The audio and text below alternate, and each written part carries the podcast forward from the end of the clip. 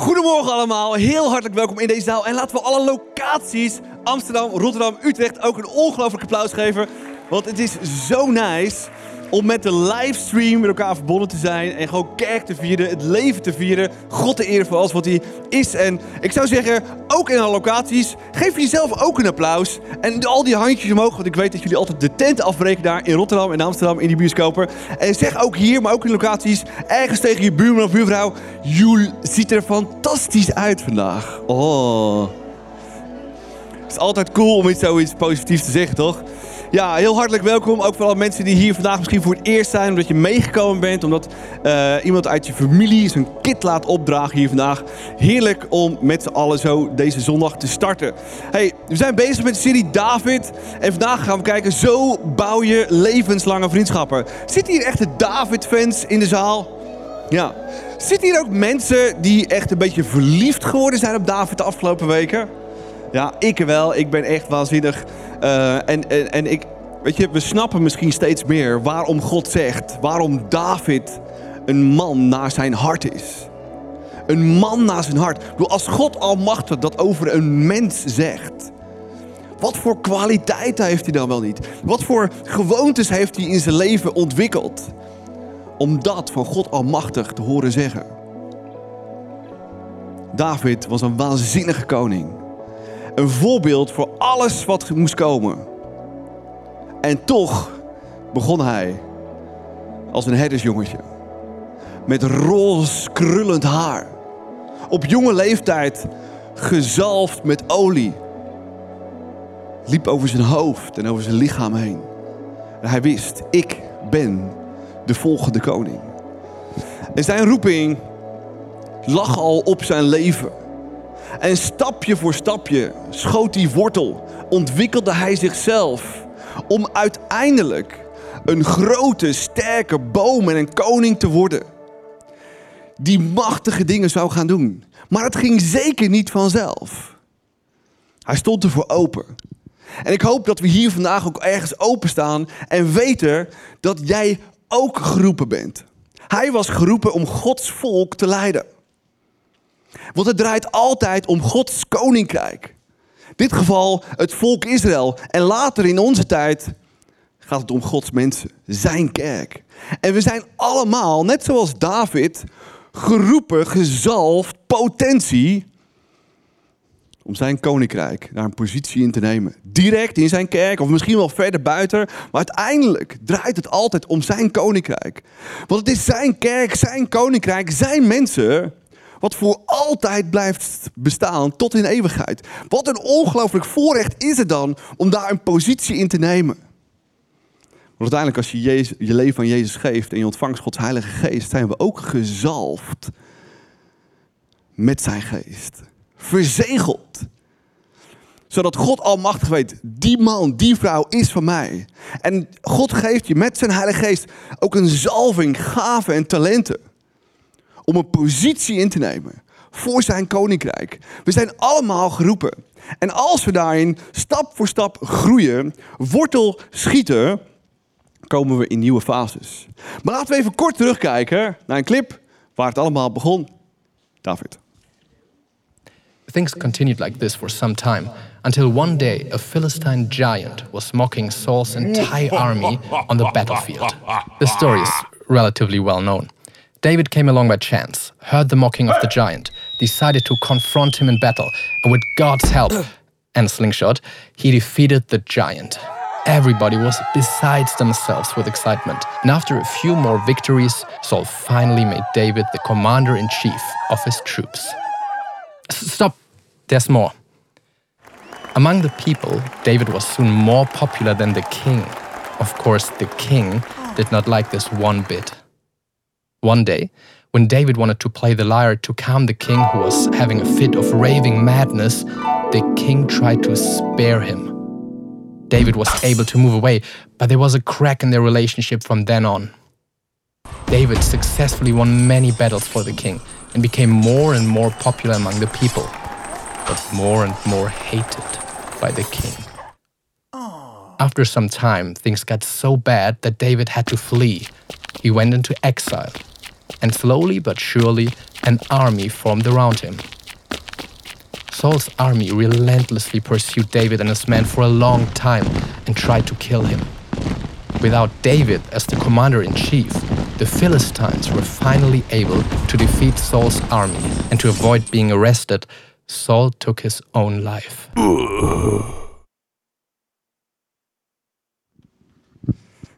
De eerste koning van Israël eindigde op een dramatische wijze. Maar de tweede koning stond al lang al klaar. Al lang al. Ja, hij stond al lang al klaar. Maar was hij er klaar voor? Hij was gezalfd op jonge leeftijd. Die roeping had hij. Maar was hij er klaar voor? Als je klaar wilt zijn voor jouw roeping, wat God op jouw leven heeft gelegd, zul je klaargemaakt moeten worden. Dat je de zalving hebt, dat je gezegeld bent met Gods Heilige Geest, wil niet zeggen dat je klaar voor bent. En ook David moest groeien van die schaapsherder. Om echt goede gewoontes, diepe wortels in het, zijn geloof, in zijn woord van God te krijgen. Zodat hij een koning kon zijn. Iemand die wel eens uh, shortcuts in het leven wil? Met geduld, liefde voor mensen. Liefde voor mensen die je eigenlijk helemaal niet kent. Nou, dat willen we natuurlijk allemaal. We willen shortcuts in life. Laten we vandaag snappen en begrijpen. Er zijn geen dingen die je kunt afsnijden in het leven. Ja, je kunt iets afsnijden van je eten, van je pizza, minder eten, zodat je misschien niet zo dik wordt. Maar we zullen zoveel dingen moeten leren. En dat is wat David ons leert. Hij leert ons zo ontzettend veel hoe we moeten groeien. Om van dat zaad en die potentie echt een boom te laten zijn. Die positie inneemt. Die staat voor Gods volk. En weet je wat ik leer van David? Een golden nugget voor mezelf. Is dat hij op jonge leeftijd al deed wat we eigenlijk allemaal moeten leren als we onze roeping willen uitleven. Moed en gehoorzaamheid ontwikkelen. Durf jij als jong jongetje of jong meisje te vechten met slangen, beren en leeuwen? Dat is wat hij deed. Op jonge leeftijd. Dus als je jong bent, ga moedige dingen doen. Want je hebt moed en gehoorzaamheid nodig om te doen wat God van je vraagt. En op jonge leeftijd deed hij dat al. En hij schoot wortel en wortel en wortel en wortel. En als je dan op een goed moment je kop boven de aarde uitsteekt, nieuw level, nieuw devils. En uiteindelijk deed hij dat. Hij was daar onder die aarde aan het krioelen, aan het groeien. En op een dag gaat hij naar het slagveld. Daar stond een reus, hebben we vorige week gezien. Die schreeuwde het volk van God kapot. Die beledigde het volk van God. Die beledigde God zelf. En David zegt: So goes it not. Waar had hij dat geleerd? Als jonge jochie. Bij zijn schaapjes. Bij zijn koninkrijk. Bij zijn volk Israël. Dat was zijn small group. Waar hij geleerd had. Beer, so goes it not. Slang, so goes it not. Leeuw, so goes it not. Reus van een paar meter, so goes it not. Hij leerde dat van jongs af aan om te groeien, om moedig te zijn, om positie in te nemen, om datgene in te nemen wat God hem voor gemaakt had. En dat is wat we moeten snappen, dat als we ook zelf wortelen hebben geschoten en op een gegeven moment gaan we de eerste keer boven het kop boven het zand uitsteken. Misschien als je een smallgroep gaat leiden. Misschien als je gaat staan op je werk in een leiderschapspositie voor het eerst. Misschien als je na je studie ergens misschien voor het eerst gaat werken. Dat je de eerste klappen van, ja, wat is het? De wind, de regen, de onweer. Je denkt, ah, wat is dit? Dat zijn nieuwe ervaringen. En David had ook die nieuwe ervaringen. En als je die nieuwe ervaringen krijgt en je wortel geschoten hebt, maar je moet nog komen tot een grote boom, heb je nog heel veel meer nodig. En dat is waar het vandaag om gaat. Echte, diepe vriendschappen zodat je samen echt je roeping kunt uitleven. Dat is wat David wilde en voor zich zag. En laten we kijken naar de eerste gedachte. De eerste gedachte is: geef het beste voor je vrienden. Als je echt lange vriendschappen wilt, geef het beste voor elkaar. Ik heb een Bijbelvers meegenomen. Er staat het volgende. In 1 Samuel. Jonathan, Jonathan sloot een verbond met David. Omdat hij hem lief had als zichzelf. Jonathan deed zijn mantel af, die hij aan had, en gaf hem aan David. Ook zijn kleding, tot aan zijn zwaard aan toe. Tot zijn boog en tot zijn gordel toe. Wat ik hier bijzonder vind is. Jonathan had David lief zoals hij zichzelf lief had. Waar zien we dat terug? Toen aan Jezus gevraagd werd: Jezus, wat is nou het allerbelangrijkste in deze wereld? Dat waren fariseërs en schriftgeleerden die hem eigenlijk wilden pootje haken. En ze hadden natuurlijk gehoopt dat Jezus zou zeggen: C'est moi. Ik ben de baas, ik ben de chef. Was hij ook. Hij zegt: Heb God lief alles met je hebt. En je naast als je zelf. Dat was zo het hart van David. En daarom wist hij, en Jonathan wist, ik weet hoe ik een echte vriend moet zijn. En echte vrienden geven het beste van zichzelf weg. Nou, misschien zeg je, ja, weet je, wat heb je nou een zwaard? Wat heb je nou een gordel? Wat, wat heb je nou een kleding weggeven? Sta je daar in je zwembroekje? Oké, laten we het wat dichter bij huis nemen. Vrouwen, wat is voor vrouwen nou door de hele dag door echt dingen waar je van zegt, ja, daar ga ik ochtends de deur mee uit, maar dat moeten ze maar echt niet afpakken. Ja, bij mijn vrouw is het zo'n tasje, er zitten hele belangrijke dingen. Maar als je dat opent, denk je van, nou, dat valt ook wel mee. En misschien is het voor de man je smartphone. Mannen, heilig. Mijn hart. Voor mij dan. Maar stel nou dat je het belangrijkste wat jij de hele dag bij je hebt, wat zo waardevol voor jezelf is, aan iemand weggeeft. Je smartphone met al je contacten, met al je privégegevens. Misschien wel businessmensen, misschien wel zakelijke contacten. Misschien wel andere hele goede vrienden waar ze misschien mee weg willen lopen. Jonathan gaf hier het beste weg aan zichzelf, aan David. En dat is zo waanzinnig te zien in deze vriendschap. En dan zegt Jonathan het volgende. Jonathan zegt tegen David: Wat verlang je? Dan zal ik dat voor je doen. Is dat een dienende houding? Durf jij dat tegen je beste vriend of vriendin te zeggen? Of ben je dan bang dat ze iets willen hebben voor jou? Dat je denkt, ah, maar dat is me zo dierbaar. Dat is een echte vriendschap. Een echte vriendschap geeft het beste aan elkaar. Met name als we christenen zijn. Durven we ons hart te pakken en dat aan elkaar te geven. Dat is wat hier gebeurde met David en Jonathan. Echte vriendschap. Nou, voor de mensen die weten, ik ben een echte zeiler. Ik zeil al vanaf mijn twaalfde. Uh, zeven kenners. Uh, zeven kenners in de zaal? Ja. Nee, dat zijn de echte helden. Um, daarna katamaran zeilen, EK's, WK's. En gelukkig uh, had ik ook wat vrienden die een zeilboot hadden. Nou, dit is, dit is, dit is, dit is een zeilbootje. Uh, nee, verkeerd, deze, precies. Waar, ik, waar ik zo ontzettend veel van genoten heb. En dit is het eiland Rügen, is een eiland bij Denemarken. En dat is een van de drie tripjes die we gedaan hebben. De eerste trip was Londen, naast de Tower Bridge. Cool? Super awesome. Het tweede tripje was Lowestoft en dit was de derde trip naar Rügen. En wat ik altijd heel cool vond is, uh, ik, ik, ik plande de reis en ik zorgde voor het eten. En niet zomaar een pastaatje of een beetje droge spaghetti. Of nee, het beste van het beste. Wat is het beste van het beste? Een hele dikke steak bij de keurslagen vandaan. Of uh, een zalmrug kabeljauw met Hollandaise saus zelf gemaakt. En misschien zeg je nou, het klinkt super cool. Is het ook, totdat je het moet klaarmaken midden op de Noordzee. En die boot gaat heen en weer, heen en weer, heen en weer. Hij was lekker aard, ja. Um, en misschien zeg je van, dan ben je toch freaking gestoord. Dat was mijn hart. Ik wil het beste geven. En op deze zeilboot hebben we het Markenmeer zo vaak rondgevaren. En vaak gingen we op zondagavond na de celebration met een paar mannen naar de zeilboot. En op maandagavond, als we dan de hele dag hadden uh, gezeild, dan moest er ook nog even gekookt worden vlak voordat we naar huis gingen. En dat was een jaar of zes, zeven geleden. En voor de mensen die weten, ik heb een hele coole baan gehad en die gaf ik op voor voorganger te zijn van deze kerk. Uh, dus van een totaal sterrensalaris naar eigenlijk een parttime baantje van één dag in de week betaald krijgen voor heel een studentensalaris. En er was vaak uh, loon niet zo. Uh, dan ging je kijken, oh shit, weet je, oh, het is, we zijn aan het zeilen. Ja, ik moet boodschapjes doen voor het eten. En dan kan je natuurlijk zeggen van, nou weet je wat, we gaan voor de goedkoopste pasta, goedkoopste vleesje, goedkoop, gewoon goedkoopste, of eigenlijk helemaal geen vlees, de pasta. Gewoon, gewoon pasta met een beetje tomatensaus of zo. Ketchup, ja, nog beter, nog goedkoper.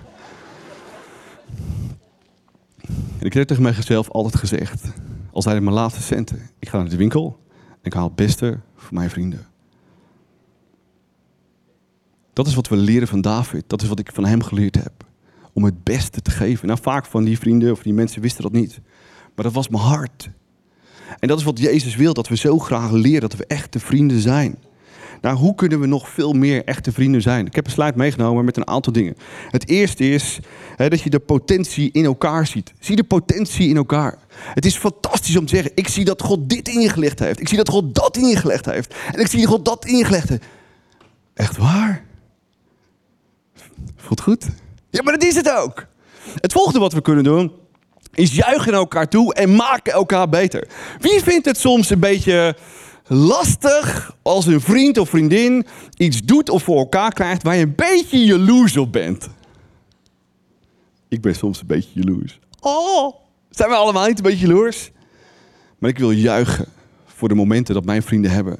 Dat ze grote hoogtes balen. Dat ze dingen doen waarvan ik denk, had ik eigenlijk wel willen doen. Is zo fantastisch om met elkaar te doen. Het volgende is, we helpen en dienen elkaar. Dat is wat Jonathan en David bij elkaar deden. Wat kan ik voor jou betekenen?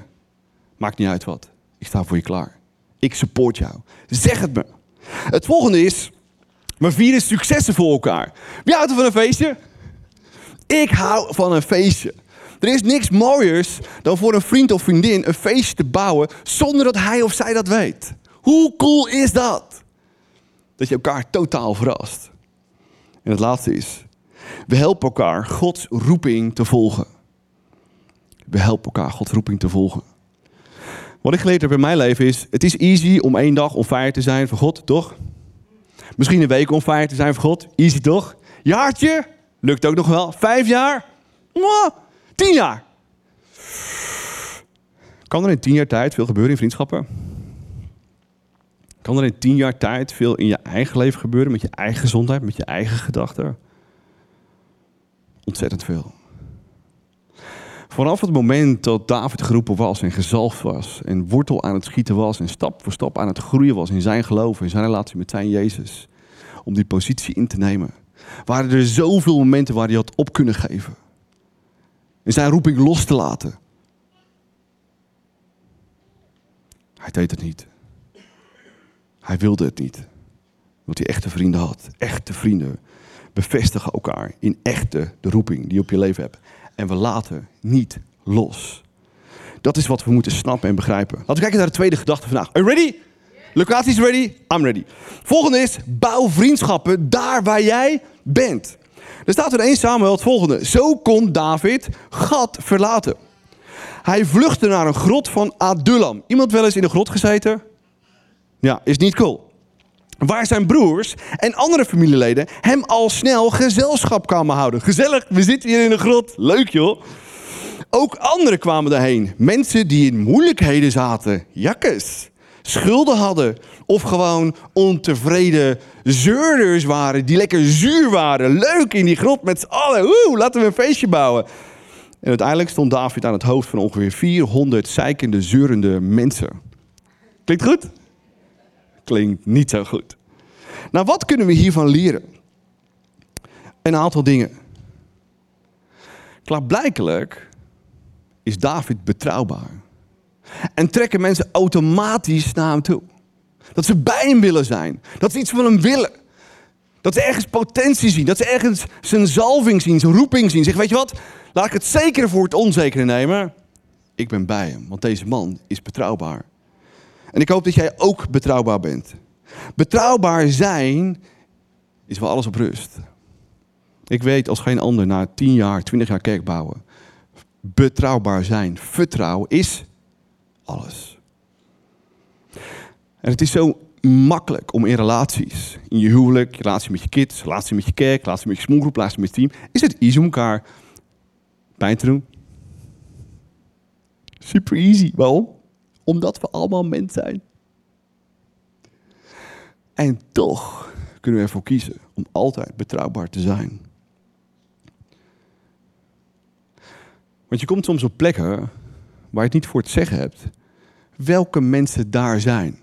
Had David het voor het zeggen? Welke mensen die grot kwamen binnenlopen? Heb jij het voor het zeggen? Welke mensen er op jouw werk zitten? Heb je het voor het zeggen welke schoon uh, broer of zus er binnenkomt lopen? Heb je het het zeggen welke mensen in jouw smallgroep komen? Of in jouw team? We hebben allemaal situaties, net zoals David, waarin mensen komen waar je denkt, oh my gosh. En David doet twee dingen. Hij neemt zijn verantwoording.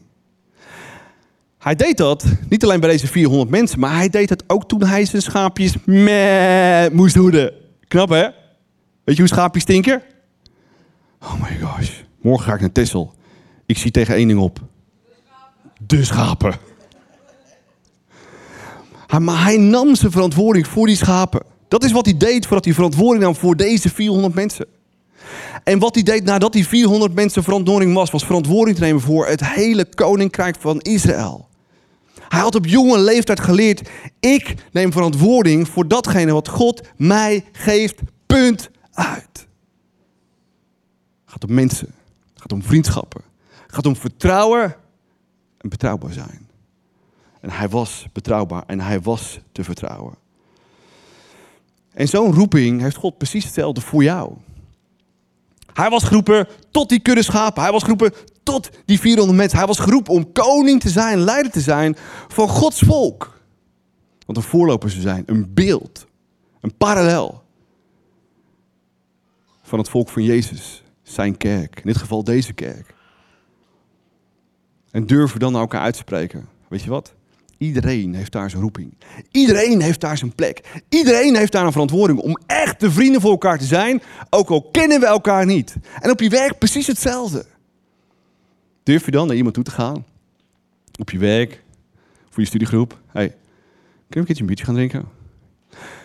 Op elke baan die ik gehad heb, heb ik mensen gehad waarvan ik vrienden wilde worden, bij mij thuis kwamen, kwamen eten. En soms zelfs tot in deze kerk aan toe. Er is niks mooiers dan dat. En David deed precies hetzelfde.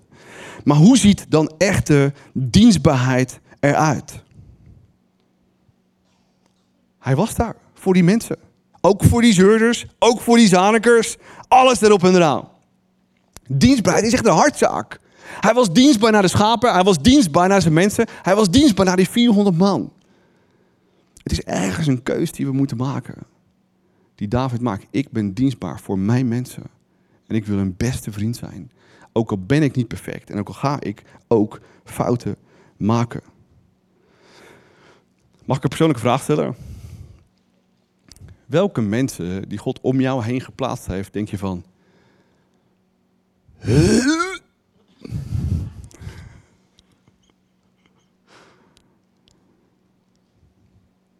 En je zou misschien moeten zeggen: Weet je, ik denk dat deze persoon ook door God gewild en gemaakt is.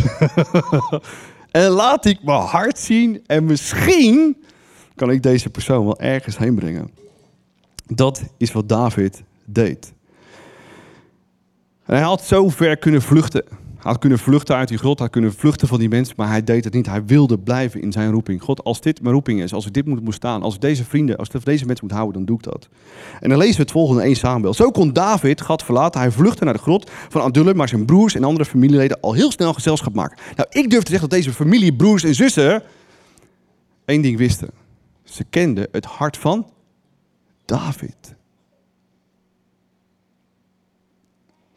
Maar er was nog een tweede groep. En die is een stukje uitdagender.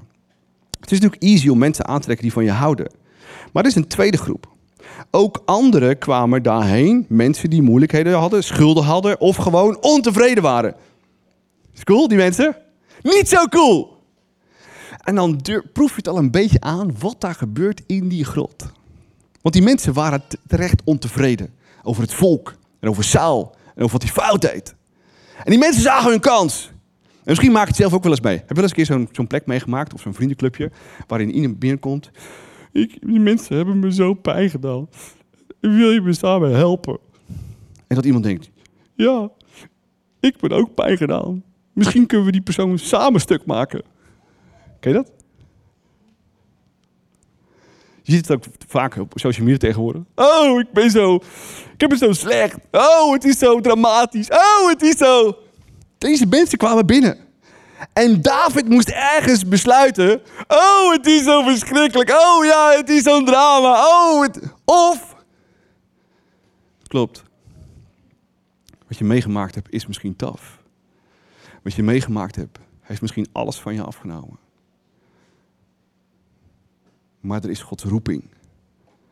Voor mijn leven. Voor jouw leven. En die keuze maakte David als geen ander. Hij was een echte leider. Want we kunnen het ons niet permitteren om de dingen die we meemaken in het negatieve wortel te laten schieten in ons leven. Want datgene wat we dag en dagelijks in de real life meemaken, als dat in ons hart komt, in de diepste wortels van onze ziel, zijn we zuur voor de rest van ons leven. En nemen we stapje voor stapje afscheid van de roeping die God ons gegeven heeft. En ik kan je vertellen, als broer, zoon, zwager, volganger, stel ik mensen teleur. En mensen stellen mij teleur. Maar wat we nodig hebben, is net zoals David. We vergeven elkaar. We blijven Gods roeping zien. En we blijven sharp in onze vriendschap. We blijven sharp in onze roeping over wat God door ons leven heen kan doen. En precies dat is wat we zien gebeuren bij David. Laten we met ons nog een keer lezen in 1 Samuel. Ook de anderen kwamen erheen. Mensen die moeilijkheden zaten, schulden hadden, gewoon ontevreden waren. Maar uiteindelijk, uiteindelijk, uiteindelijk stond David aan het hoofd van ongeveer 400 man. Hij koos ervoor. Deze mensen zijn misschien beschadigd door het leven, door vrienden, door wat dan ook. Maar er is vergeving, er is hoop, er is een nieuwe toekomst. En we blijven trouw aan wat God door ons heen wil doen. Terwijl die makkelijk had toe kunnen geven aan wat die mensen voelden. En samen met hun naar Saul kunnen kijken. En laten we een kopje kleiner maken. Maar wat zei David? Saul is niet mijn probleem, maar Gods probleem. Is dat goddelijk? Is dat loslaten? Is dat echt samen met je vrienden verantwoording nemen? Zo ontzettend knap van David dat hij dat deed. Zo ontzettend knap dat hij daarvoor durfde te gaan staan. En niet los te laten. En dat zijn geen makkelijke dingen. Wie in de hele flipping Bijbel maakte ook zoiets mee? Jezus. David is in zoveel perspectieven parallel voor Jezus. Waar David zijn volk Israël had, was Jezus de voorloper van zijn kerk. Waar begon dat? Met twaalf van die schattige, lieve, ongelooflijk geschoolde, perfecte twaalf discipelen. Jezus, wat kunnen we voor je doen? Jezus, zeg eens maar. Jezus, wat? Zeg, weet je, ging dat zo? Ja. Petrus met zijn grote klep. Jezus! Ja, ik ben ook een beetje, beetje kort lontje. Ik hou ook niet van die mensen. Ik ben ook pijn. Ik heb ook geraakt. Ik heb ook mijn pijn. Laten we, boem, die mensen allemaal even een oor afhakken. Deed hij dat? Ja. En Jezus zei, so goes it not. Gods tijd. Gods moment. Gods situatie. Jezus deed precies hetzelfde. Daarom kunnen we zien dat wat David deed. God voor hem uit te laten gaan. Op Gods tijd en Gods timing. Met de juiste vrienden om je heen. De lead te nemen. Het beste is wat we kunnen hebben.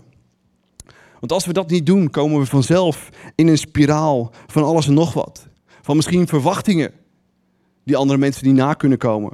Of misschien van eisen die je zelf hebt van mensen. Of andere mensen naar jou. Of teleurstellingen die je simpelweg meemaakt. Of misschien wel dat je elkaar op een gegeven moment de schuld gaat geven van alles en nog wat. Zijn er hier mensen die wel eens meegemaakt hebben, deze vier dingen? Allemaal! En als je niet uitkijkt, dan wordt het één grote puinbak. En David zegt, so goes it not. Ik heb een roeping. En ook ik word pijn gedaan. En ook David werd pijn gedaan. Een van de meest pijnlijke momenten die ik meegemaakt in tien jaar kerk bouwen. Is toen wij tien jaar geleden, elf jaar geleden bij mij thuis begonnen is. We hebben gezegd, we gaan God het beste geven wat hij verdient. Grote opdracht. Geef God het beste wat je hebt. En ook je naaste als je zelf. Dus vanaf het allereerste begin hebben we gezegd, de beste apparatuur, de mooiste locaties, de mooiste programma's. Moet je daarvoor bloeden? En door die jaren heen zijn zoveel mensen naar me toegekomen. Harry, wat wil je nou eigenlijk bereiken? Wil je de beste kerk zijn? Wil je de mooiste kerk zijn? Wat, wat ben je nou eigenlijk aan het bewijzen? Als je je hele hart neemt voor Jezus en je legt het op het altaar voor Hem en voor zijn mensen in de kerk, maar ook buiten de kerk die Hem nog niet, nog niet kennen. En mensen hebben daar kritiek op. En dat je zulke grote offers brengt, dat raakt je in het diepst van je ziel. En dan zul je moeten weten voor wie of voor wat. En met wie en wat doe ik het. En dan ben ik de hemel te rijk. Dat ik zoveel mensen om me heen heb. Die zeggen, weet je wat Ari? Wij gaan onze roeping achterna. En we blijven houden van iedereen. En wat ik als geen ander heb moeten leren, en elke leider binnen de kerk weet dat. Als je niet leert om te vergeven en los te laten. En je roeping van jezelf en van elkaar vast te houden. Ben je binnen de kortste keren weg. Uit je roeping vandaan. Uit je blijdschap. Uit je visie. Easy peasy. En dat is precies wat we kunnen leren van de vriendschap van David en Jonathan. Ze bleven elkaar trouw tot het laatste moment. Om daar te komen waar ze moesten zijn. Om daar te komen waar God wist, dat is jullie roeping. Daar wil ik je hebben en niet anders. Wat heb je daarvoor nodig? Vergeving. Vergeving in het diepst van je hart. Laat ik je meenemen in het, een vers uit Spreuken vandaan. Er staat het volgende. Bescherm je hart boven wat? Boven alles. Want het uit je hart komt, voort alles wat je doet. Als we iets kunnen leren van David, dan is het precies dit. Als je als jonge jongen opgroeit en je krijgt de verantwoording over een aantal schapen, kan je dan bang worden van die beren en van die leeuwen en die slangen? Ik heb zo vervelend een job gehad voor mijn vader. Al die beren, al die slangen. Hij wist, ik neem mijn taak serieus. En ik doe wat God van me vraagt. En ondanks dat door de jaren heen de uitdagingen steeds groter werden, de teleurstellingen steeds groter, de pijn en de verdriet steeds groter werden, wist hij, ik heb de juiste mensen om me heen waarin ik investeer. En ik heb de juiste mensen om heen die in mij investeren. En als je dan zoveel psalmen leest van David, dan weet je dat hij aan de ene kant God prijst voor alles wat God doet. Maar aan de andere kant zijn hart lucht bij zijn God, bij zijn Jezus. Waarom doen ze me dit aan? En waarom doen ze me dat aan? En waarom doen ze me zus aan? Want je kunt hem maar beter kwijt zijn, die emoties dan. Diep in je hart. En ik hoop dat je ook verliefd geworden bent op David. Op zijn vriendschap, op zijn roeping. Want ook God heeft een roeping voor jou. Hij heeft je gezalfd, hij heeft je gezegeld met zijn Heilige Geest. Om te gaan staan voor zijn kerk. Om daar echt stand in te nemen. Als een grote boom, als man of als vrouw. Met de juiste mensen om je heen. Word je teleurgesteld? Zeker. Kunnen we elkaar vergeven? Totaal. Moeten we elkaar vergeven? Uiteindelijk wel. Als we onze roeping willen uitleven, hebben we echte vrienden nodig. Net zoals David. David en Jonathan waren zulke dikke vrienden. En als je leest hoe Jonathan samen met zijn vader op één dag aan zijn eind komt, dan breekt het hart van David. Dan zie je hoe diep die vriendschap is. Hij had kunnen zeggen: Woe! Eindelijk! Saul is dood, ik ben vrij! Niet voor David. Want ondanks dat Saul met zijn beste mannen jaren achter David aan zat, eerde die Saul omdat God hem gezalfd had. Hij eerde zijn vriendschap met Jonathan. Je ziet hoe diep Davids liefde voor Jezus is en voor God. Je ziet hoe diep zijn liefde is voor het volk Israël. Je ziet hoe bewust hij is om te groeien van schaapsherder naar een machtige koning. Niet vanzelf. Ik hoop met heel mijn hart dat je na vandaag in jouw omgeving, op jouw plek om je heen durft te kijken.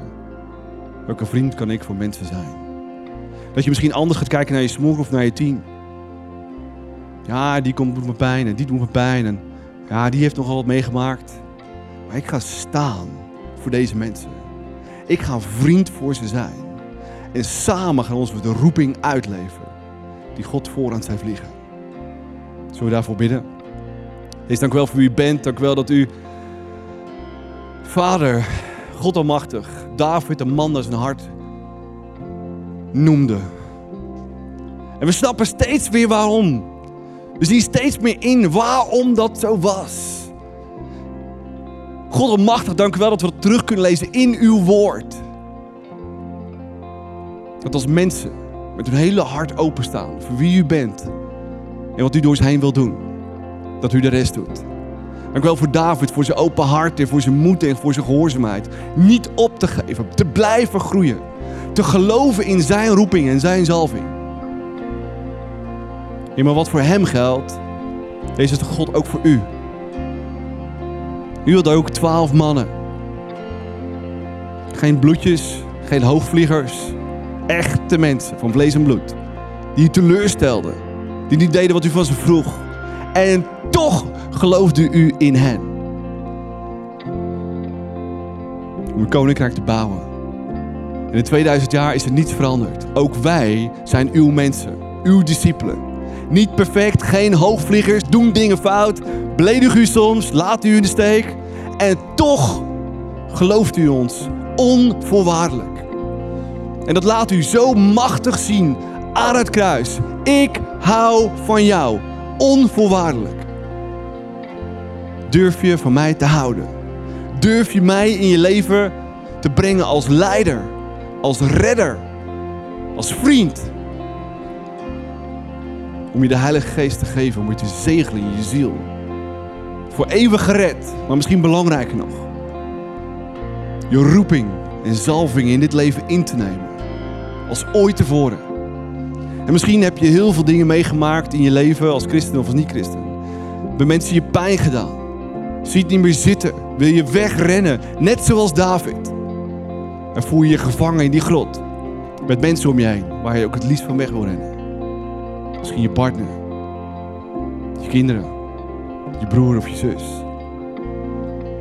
We hebben allemaal wel mensen om ons heen. Die we moeilijk vinden. Maar durven we hier, net zoals David en net zoals Jezus, mensen te vergeven. Nieuwe vriendschappen aan te gaan. Onze roeping uit te leven. Elkaar te supporten tot grote hoogtes. Tot we oud en rimpelig zijn. En we weten, het was taf. Het was taf om te groeien, taf om te vergeven, taf om vol te houden. Maar we hebben de race uitgezeten. We zijn klaar om gepromoveerd te worden naar God almachtig. Is nogmaals bedankt voor wat David is. Dank bedankt voor wie u bent. Dat u een voorbeeld bent. En wat u kunt, kunnen wij ook. Wat David kan, kunnen wij ook. Vul ons met nieuwe liefde, met nieuwe perspectieven. In vriendschap, in roeping, in groeien. Onze positie in te nemen in uw koninkrijk. Van invloed te zijn voor de mensen van onze generatie. Net zoals David. Zijn roeping, zalving en verantwoording en betrouwbaarheid serieus nam voor de mensen van zijn generatie. Vul ons, Heilige Geest, hier nu op dit moment. Vernieuw ons van binnenuit. Zodat al die zure wortels vanuit het verleden weer nieuw leven krijgen. En ik door kan groeien en vrucht kan dragen. In Jezus' naam. Amen. Ik hoop dat je met mij wilt gaan staan om God alle eer te geven. Misschien wel dingen uit te schreeuwen die je pijn hebben gedaan. Van relaties. Of misschien dankbaar te zijn voor de vriendschap die je met één persoon in je smallgroep, in je familie of wat dan ook hebt. Laten we God aanbidden voor wie die is en dankbaar zijn deze dag. En God vragen, wat is mijn roeping? Wat is mijn zalving? En welke vrienden heb ik daar het beste voor nodig? Laten we worshipen.